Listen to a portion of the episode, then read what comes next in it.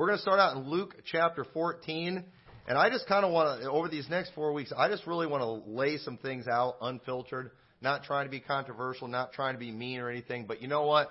I don't feel like wasting my time sugarcoating things and just kind of giving you all uh, watered down truths and things. We're, right, we're just going to give it to you straight. We're going to, you know, take your medicine like a man, just swallow it. Some of it might not taste real good, but y'all need it. It's good for you. Okay, so let's just uh, uh, let me make fun of people who get offended easy right now, and uh, that way you don't get offended, and just uh, take it. It might not be too rough this week, but over the next weeks it might get a little rougher. All right. So anyway, I guess I, I'm t- I'm kind of tired of people wanting me to solve problems, you know, that you know, at the same time where they don't want to hear solutions. It's like, you know, these solutions, you really need to hear it. It will help you. All these little things that everybody thinks is so nitpicky, they're what prevent these bigger problems. So, you know what? I'm just going to hit you with the nitpicky stuff. And maybe I, and I, because I believe it will prevent bigger problems. So let's look at Luke chapter 14, verse 25. It says, And there were great multitudes with him, and he turned and said unto them, If any man come to me and hate not his father and mother and wife and children and brethren and sisters, yea, and his own life also, he cannot be my disciple. And whosoever doth not bear his cross and come after me cannot be my disciple. For which of you intending to build a tower sitteth not down first and counteth the cost, whether he have sufficient to finish it? Lest haply after he hath laid the foundation and is not able to finish it, all that behold it begin to mock him, saying, This man began to build and was not able to finish. Or what king going to make war against another king sitteth not down first and consulteth whether he be able with ten thousand to meet him that cometh against him with twenty thousand? Or else with the other is it yet a great way off. He sendeth an embassage and desireth conditions of peace. So likewise, whosoever he be of you that forsaketh not all that he hath, he cannot be my disciple. Now here in this passage, Jesus is letting people know that if you are going to be a disciple of mine, you need to consider the cost first. And he gives some comparison. He says, nobody just goes and builds a tower without sitting down first and saying, all right, what's it going to take to get this done? You don't just go, you know, building a tower is a good thing, but you can't just say, you know what, I'm just going to go build a tower and then just go do it. There's some planning, there's some preparation, and you know what? Sometimes you have to admit maybe this isn't something I'm able to do. If I wanted to go build a tower right now, probably wouldn't go real well. Especially if I just right now, I'm going to go right now and start to build a tower. I don't really know what all goes into that. I'm pretty sure I don't have the money to make it happen. And I could go and I could start something, but if I can't finish it, I'm going to look like an idiot. And there's a church that I drive by sometimes when we go to Rockford. This church built, they started building this huge building, and they've got the frame and everything all up, and it's just been sitting there like that for years now. They started, they couldn't finish it. Same thing in LaSalle, where I'm from. There's a church, the metal frame has been up for well over 20 years now, probably close to 30 years, and that metal frame has just been sitting there. And it's just kind of a joke. Uh, they started it, they never, they were never able to finish it. And so, same thing too. If you're going to go to war, you don't just say, "Hey, let's go to war." You got to make a plan first. You got to say, "Are we? Do we even have what it's going to take to put a stop to these people, or should we maybe consider terms of peace right here?" And so, when it comes to anything big in life, anything really important, you've got to have a plan and you've got to consider the cost. And what I want to talk about today is the cost of a Christian home. A lot of people are saying, I want to have a Christian home. They're making that decision. That's a great decision. But then when it comes to trying to make it happen, they're just kind of shooting from the hip. They're just kind of winging it. And I'm here today to tell you that's not going to work. That if you're going to do have a Christian home, if you want the benefits that come with a Christian home, if you want to do all the things that is required of somebody who has a Christian home, then you need to understand there's a price that you're going to have to pay.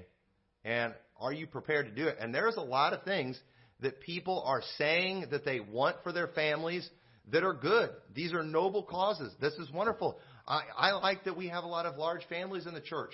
You know what? I'm all for having a lot of kids. I have eight kids, but guess what? You got you better have some a plan put together if you're to have a big family.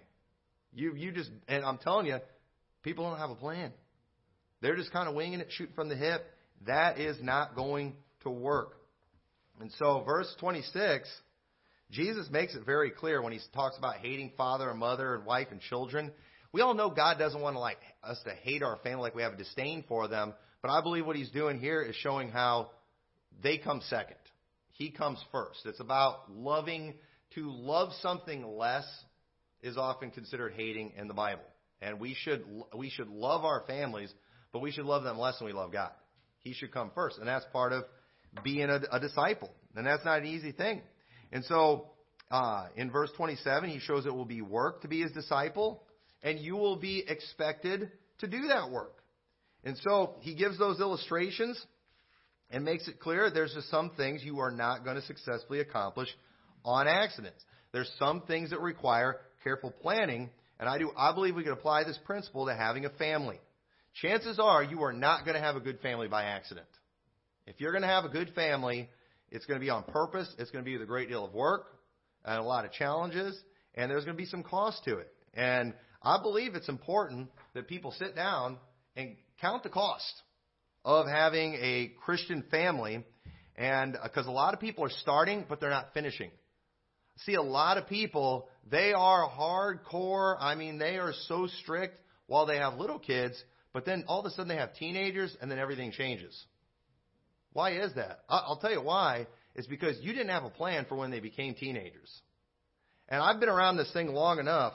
I knew, I knew, I figured out a long time ago, you don't raise a good family just by being strict and having super harsh rules and spanking the fire out of your kids.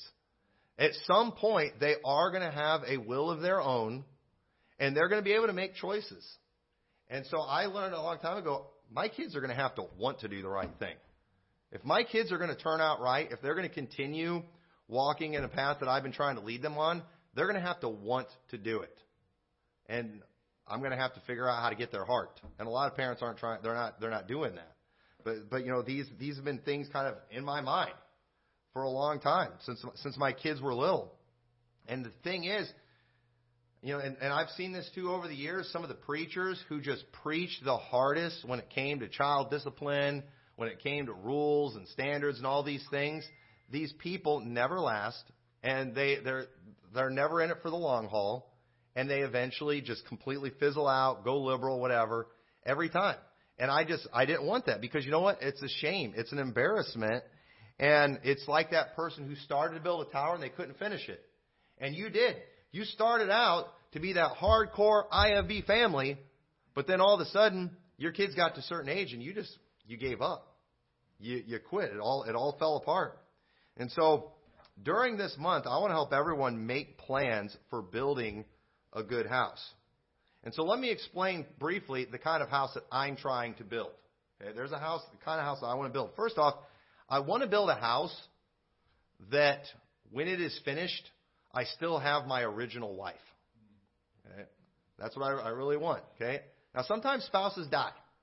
Okay. Sometimes spouses die. If that happens, you know, there's nothing you can do about that. But I want the original wife. Okay? So it's not about you just getting married and having kids. You need to maintain that marriage. You need to keep that marriage. So that's important. I, I want I want original parts, I guess you could say, uh, in this house. I, I want the original wife. I I want a big house. I, I've always wanted a big house, uh, meaning lots of kids and lots of grandkids I'm kind of hoping too. I eventually see some great grandkids.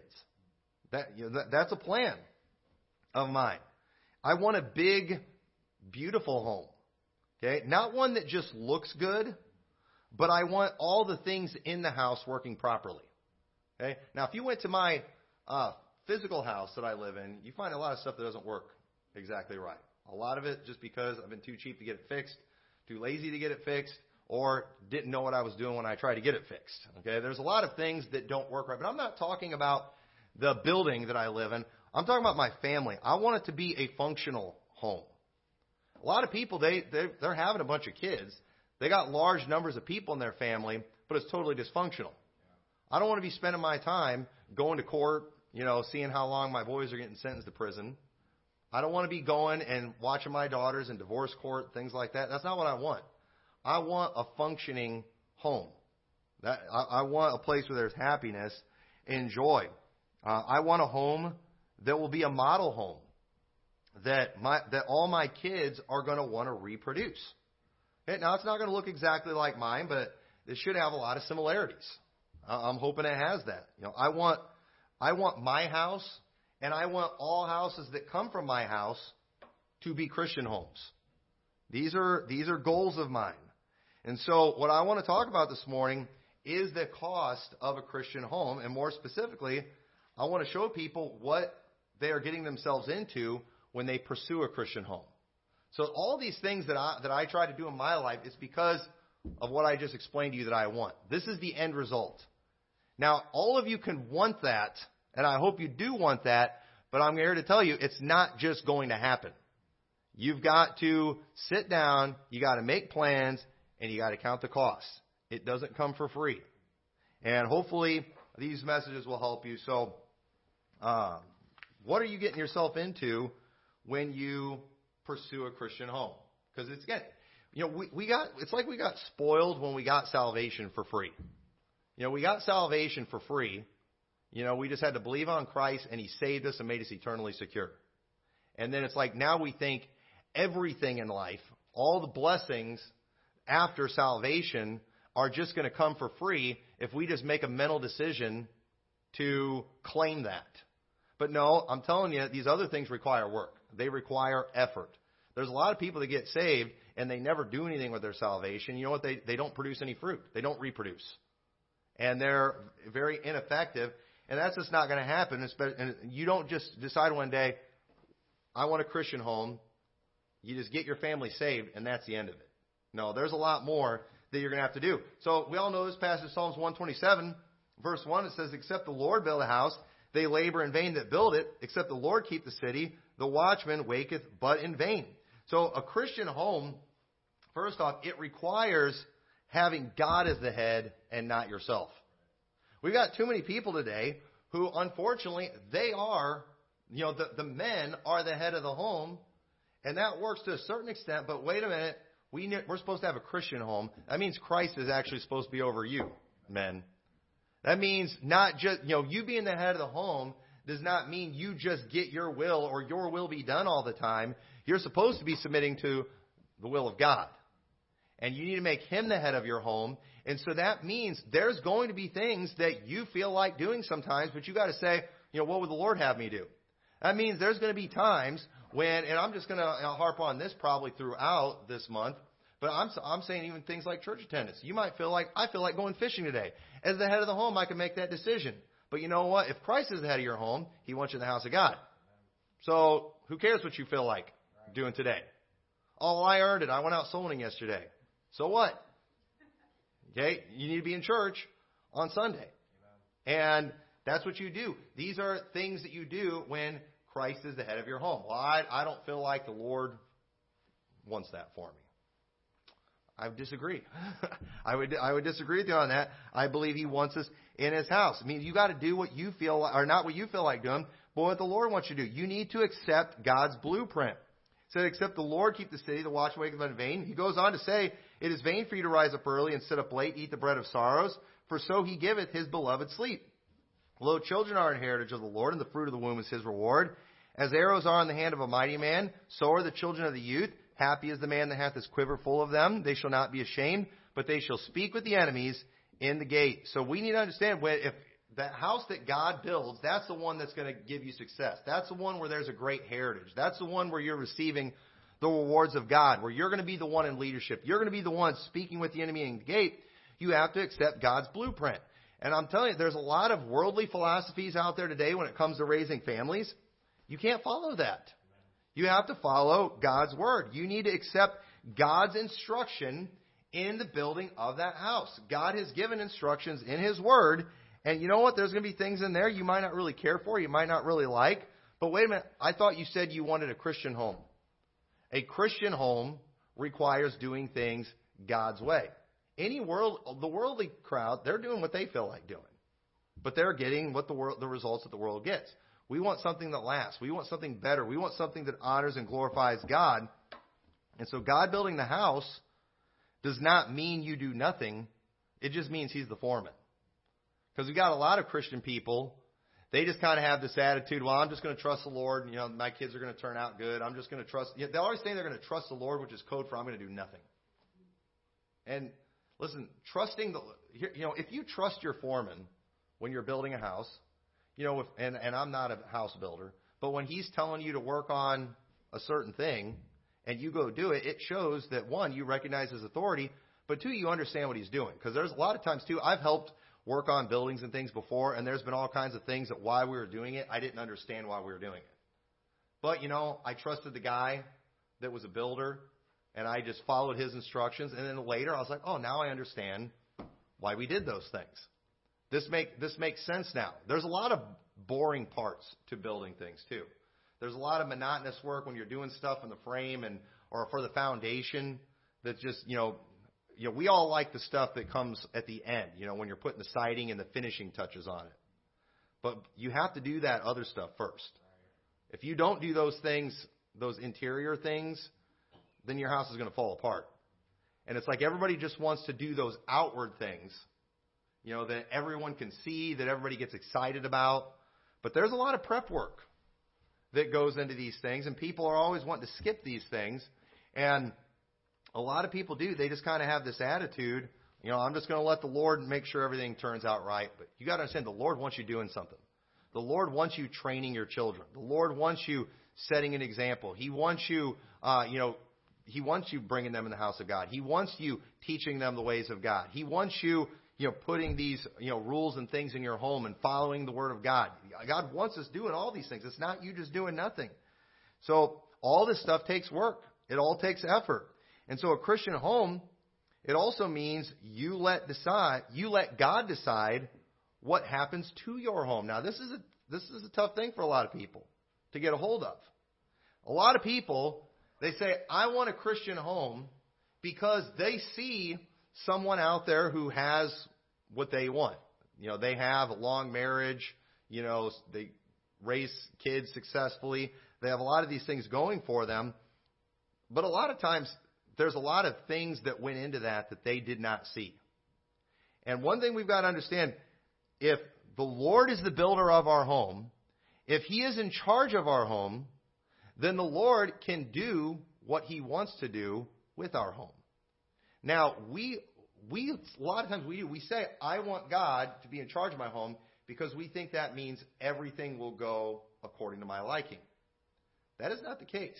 Okay? Now, we're not going to go through this whole story, but how about Job? We talked about Job recently. Okay? Job he had a great home. He followed God. And God chose to take it away. And God was allowed to do that because He is God. And you know what Job's attitude was in Job 120? He was sad when he lost his family. He was sad when he lost his possessions. But he said, then Job arose and rent his mantle and shaved his head and fell down on the ground and worshipped and said, Naked came I out of my mother's womb, and naked shall I return thither. The Lord gave, and the Lord hath taken away. Blessed be the name of the Lord. He, he understood all these things that I just lost, God gave them to me. They're His. And you know what? God took them away.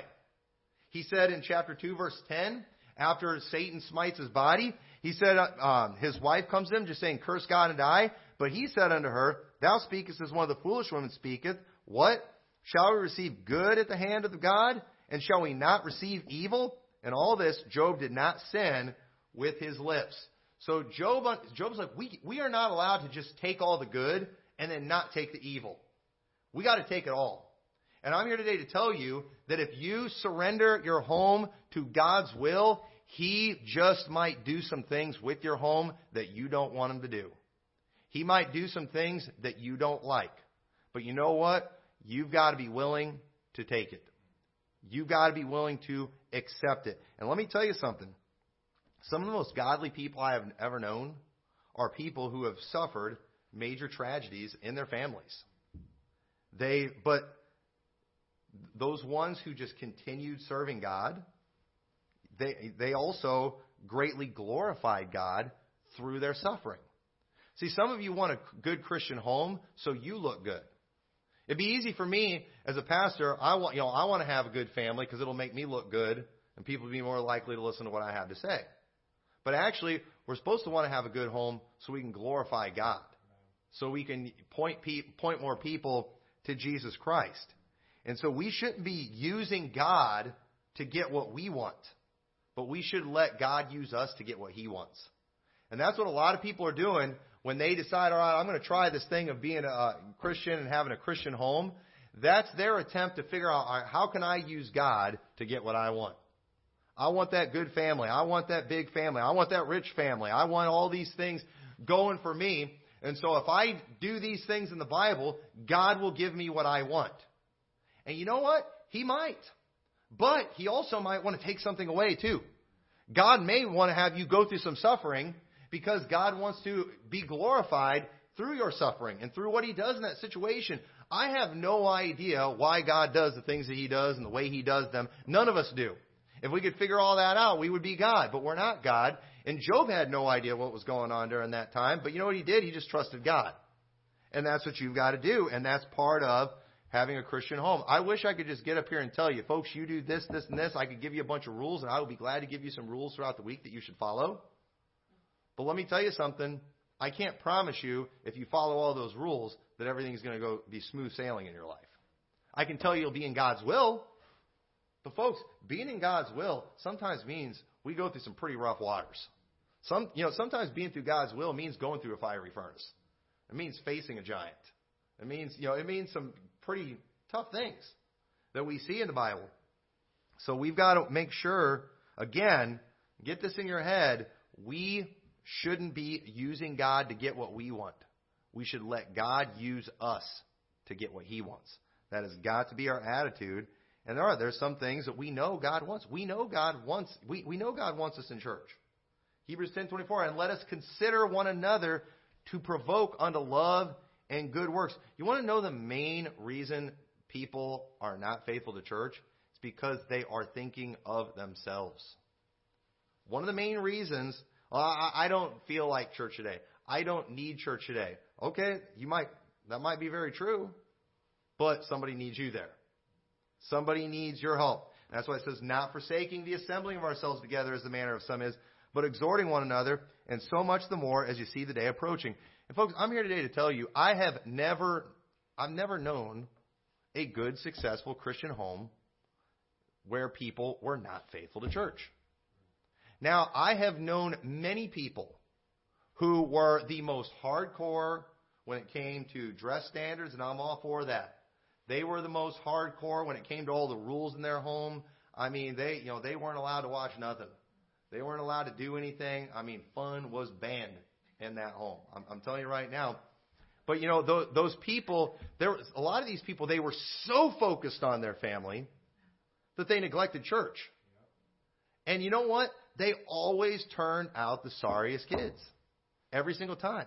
You know why? Because part of part of church, one of the things church teaches us, it teaches us to think about other people. It teaches us to consider others. And a lot of these, you know, ultra family focused people, they don't think about anybody but their family. And you know what they do? They raise kids who only think about themselves. And then one of these days, and if that's your attitude, where everything is just about what pleases you and your family, one of these days your kids are going to say, you know what? I'm not even that pleased by church. I'm not, you know what? I'm not that pleased by these rules. I am pleased by watching that movie. I am pleased by dressing this way, going and doing this thing or whatever. These things do bring me pleasure. Now, you know, you as a parent, you know, your pleasure was just being the most hardcore and everything, being the most strict people so you could look down your noses at everybody else. But understand, your kids might have pleasure somewhere else. Folks, this life is not about getting what pleases us. It gets, it's about getting what, uh, us doing what pleases God. It's about doing things for other people, and you have got to get that attitude. And I'm, I'm just going to tell you right now, I'm, I'm probably saving this for another week. I don't want to get ahead of myself. But I'm probably going to spend a week talking about some of just the massive problems that are more typically found in homeschool families. Okay? And folks, I'm 100% for homeschooling. But we got too many people think I'm a homeschooler. I'm a great family now. Listen, you know, with, with anything you get right, your sin nature comes with it, and you can find a way to mess it up and just turn it into garbage. And, and I'm telling you, there's a reason a lot of IFB churches have been hostile to homeschoolers over the years.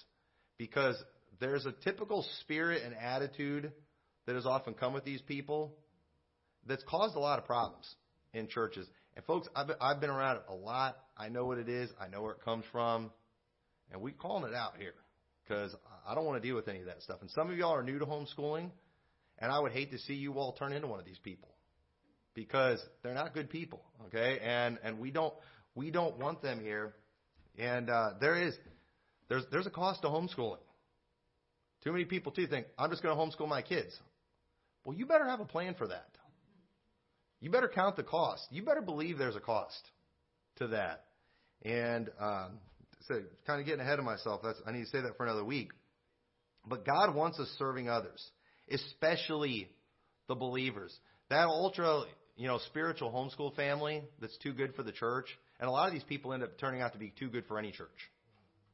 You know, these people love doing things to serve others, which is good, to serve the lost. But the one group you'll never see them serving, being gracious and loving to, are God's people.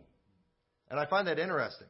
Because you know Galatians 6:10 says, "As we have therefore opportunity, let us do good unto all men." Right? Especially unto them who are of the household of faith. And you know, it's so funny how you're able to do a good thing for a stranger who you're never going to see again. You know, which make and then but you can't do good for people that you're going to see all the time. I'm, you know, you just hate them too much. I'm starting to think the only reason you're able to be good to that person you're never going to see again is because you're never going to see him again.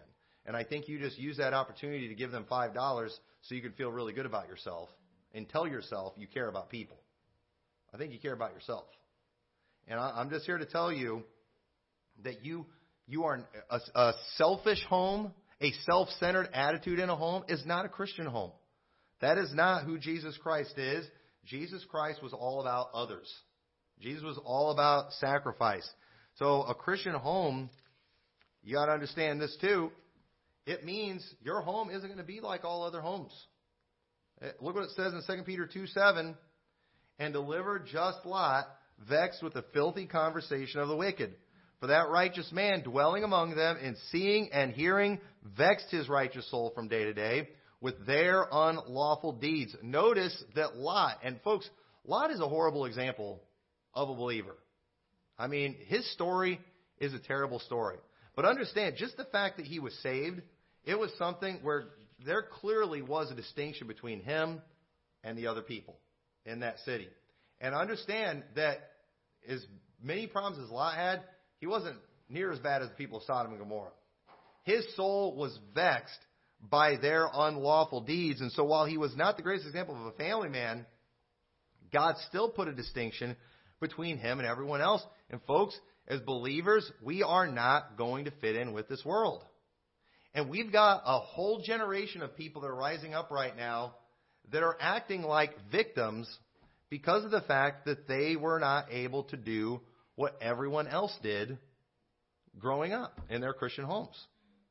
My parents didn't let me wear this. My parents didn't let me watch this movie. They didn't let me go to this place. We weren't allowed to do nothing. And they act like victims because of it, and they use it as an excuse to just kind of walk away from the things of God. But you know, didn't anybody tell you, hey, part of being a Christian means we're different? You know, did, didn't anybody tell you that this world is all, it, you know, they do the things they do because they are dead in their trespasses and sins? You know, we've been called to flee youthful lusts. We've been called to follow after righteousness and faith and charity. We've been called to do all these things.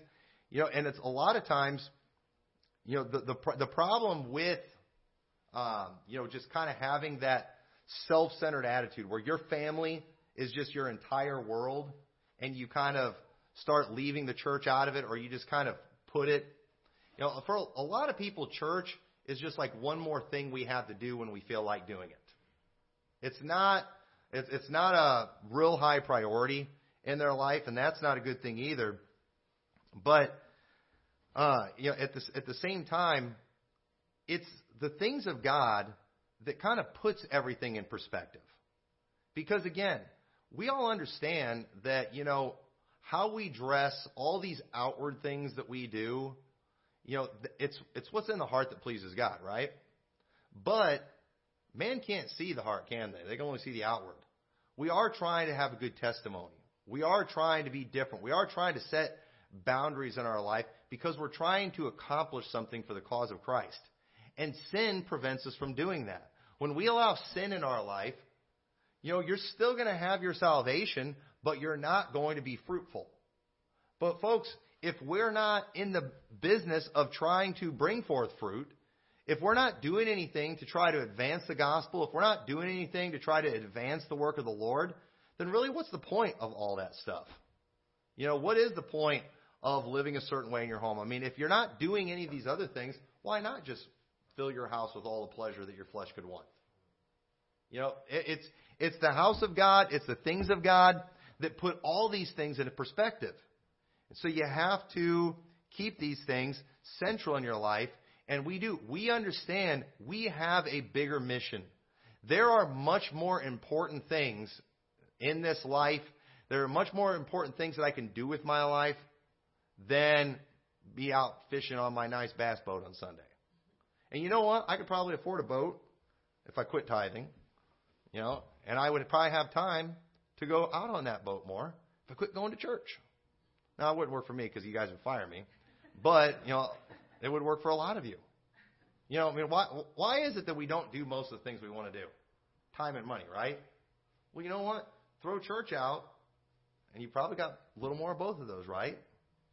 But folks, I thought we chose to follow Christ.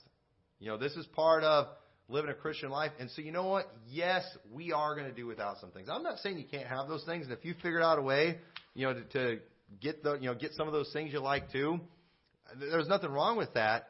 But I'm just here to tell you, we, we got to get our priorities right.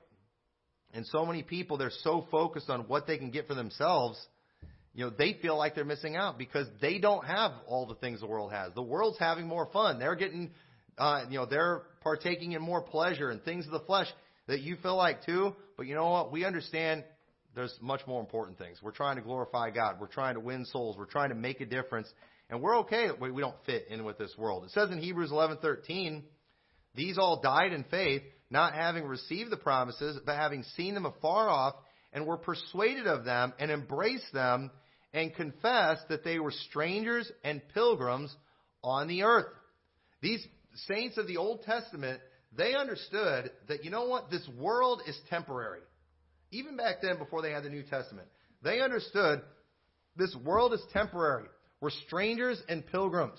We don't really belong here. We're never going to have everything that the, you know, these other nations are going after. Let's just do what we can for Christ. Let's embrace these things that we can't see, these things that are eternal, these things that are promised. And folks, we have been promised heavenly rewards. We've been promised treasures in heaven where neither moth and rust doth corrupt. But we're not going to physically get a hold of these things on this earth. But these are the things that we need to embrace. These are the things that we need to be living for every day. And if that's what you're living for, understand that you're going to be very different than the rest of this world. I think it's okay to try to make money. You know, jobs, money, all these things, these are just tools that we kind of have to use to get through this life. You know, as strangers and pilgrims, if you go and you visit another country, you know, you need to have things like passports and stuff, and there's things that you have to have so you can um, be allowed to do whatever you want to do in those countries. And you know what? If we're going to survive, you know, on this earth and in this country, there's things we got to do. Okay, you know, you need to work. We need to follow certain laws. You know, I don't, I don't think it's wrong for you to get a driver's license and birth certificate and all that kind of stuff. I don't think it's wrong for you to make money and use these things, use these things, but you should look at them as just tools to help you get through this life. What you shouldn't do is devote your life to those tools. Where it's all about, I just want to get as much of this as I can so I can give myself some pleasure. No, figure out how you can use those tools for God's glory. And if you have the ability to make a lot of money, great. You know, you can use that. You can use that's more you can do for the cause of Christ too. But all, as long as your priorities are right, you know, I think we can be balanced in these areas. It says in First Peter two eleven, "Dearly beloved, I beseech you, as strangers and pilgrims, abstain from fleshly lusts, which war against the soul. Having your conversation honest among the Gentiles, whereas they speak against you as evildoers, they may by your good works, which they shall behold, glorify God in the day of visitation. So again, he, Peter here mentions them being strangers and pilgrims. And so because we're strangers and pilgrims, he's telling them, you know what? Don't do the things that the Gentiles are doing. These things, they war against the soul. These things are detrimental to your spiritual walk with Christ. And just remember, this isn't where we belong. This isn't all there is. You want to know why our world goes for the things it does? You want to know why a lot of people every Friday night just got to go and get drunk? Because in their mind, this is all there is.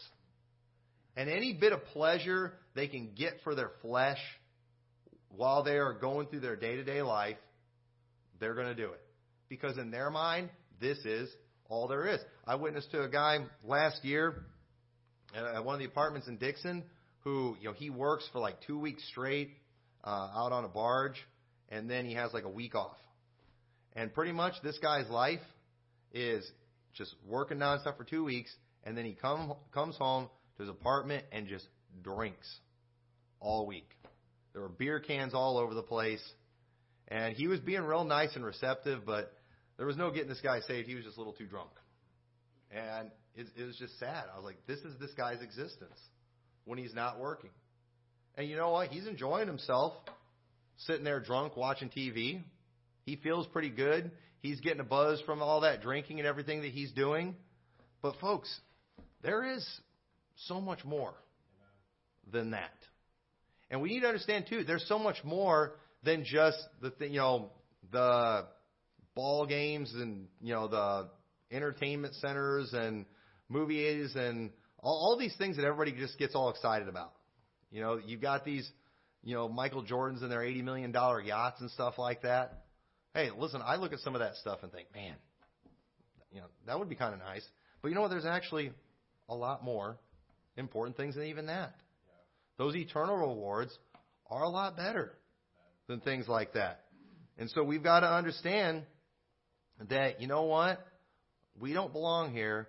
And not only do we need to stay against, away from these things that are harmful to the soul, we need to have a good testimony among the Gentiles, amongst the lost, so we can win more people to Christ. And so a lot of people, they do, they want all the benefits of following Christ without actually following Christ. They think, well, I'm saved. I get all this. No. There's some things you don't get unless you're a disciple of Christ, unless you're a follower of Christ. They often mis- often mistake of thinking Christians have joy or Christians are joyful because everything's going perfect in their life. And I wish people could figure that out that joy, happiness, contentment is not about circumstances. Right, let me just say that again. It's not about circumstances. If you don't have contentment right now, it is not because of your circumstances. If you are not content right now, in your mind, you've told yourself, well, everything would be fine if we just had, didn't have this problem, we didn't have that problem. Wrong. If you're not content now, you're not going to be content no matter what. Because contentment, it is. It's, that's a hard thing. It's not a circumstance thing. And the Apostle Paul, he said, I've learned whatsoever state I am there with to be content. I know about how to be abased, how to abound. Paul was able to be content even in prison.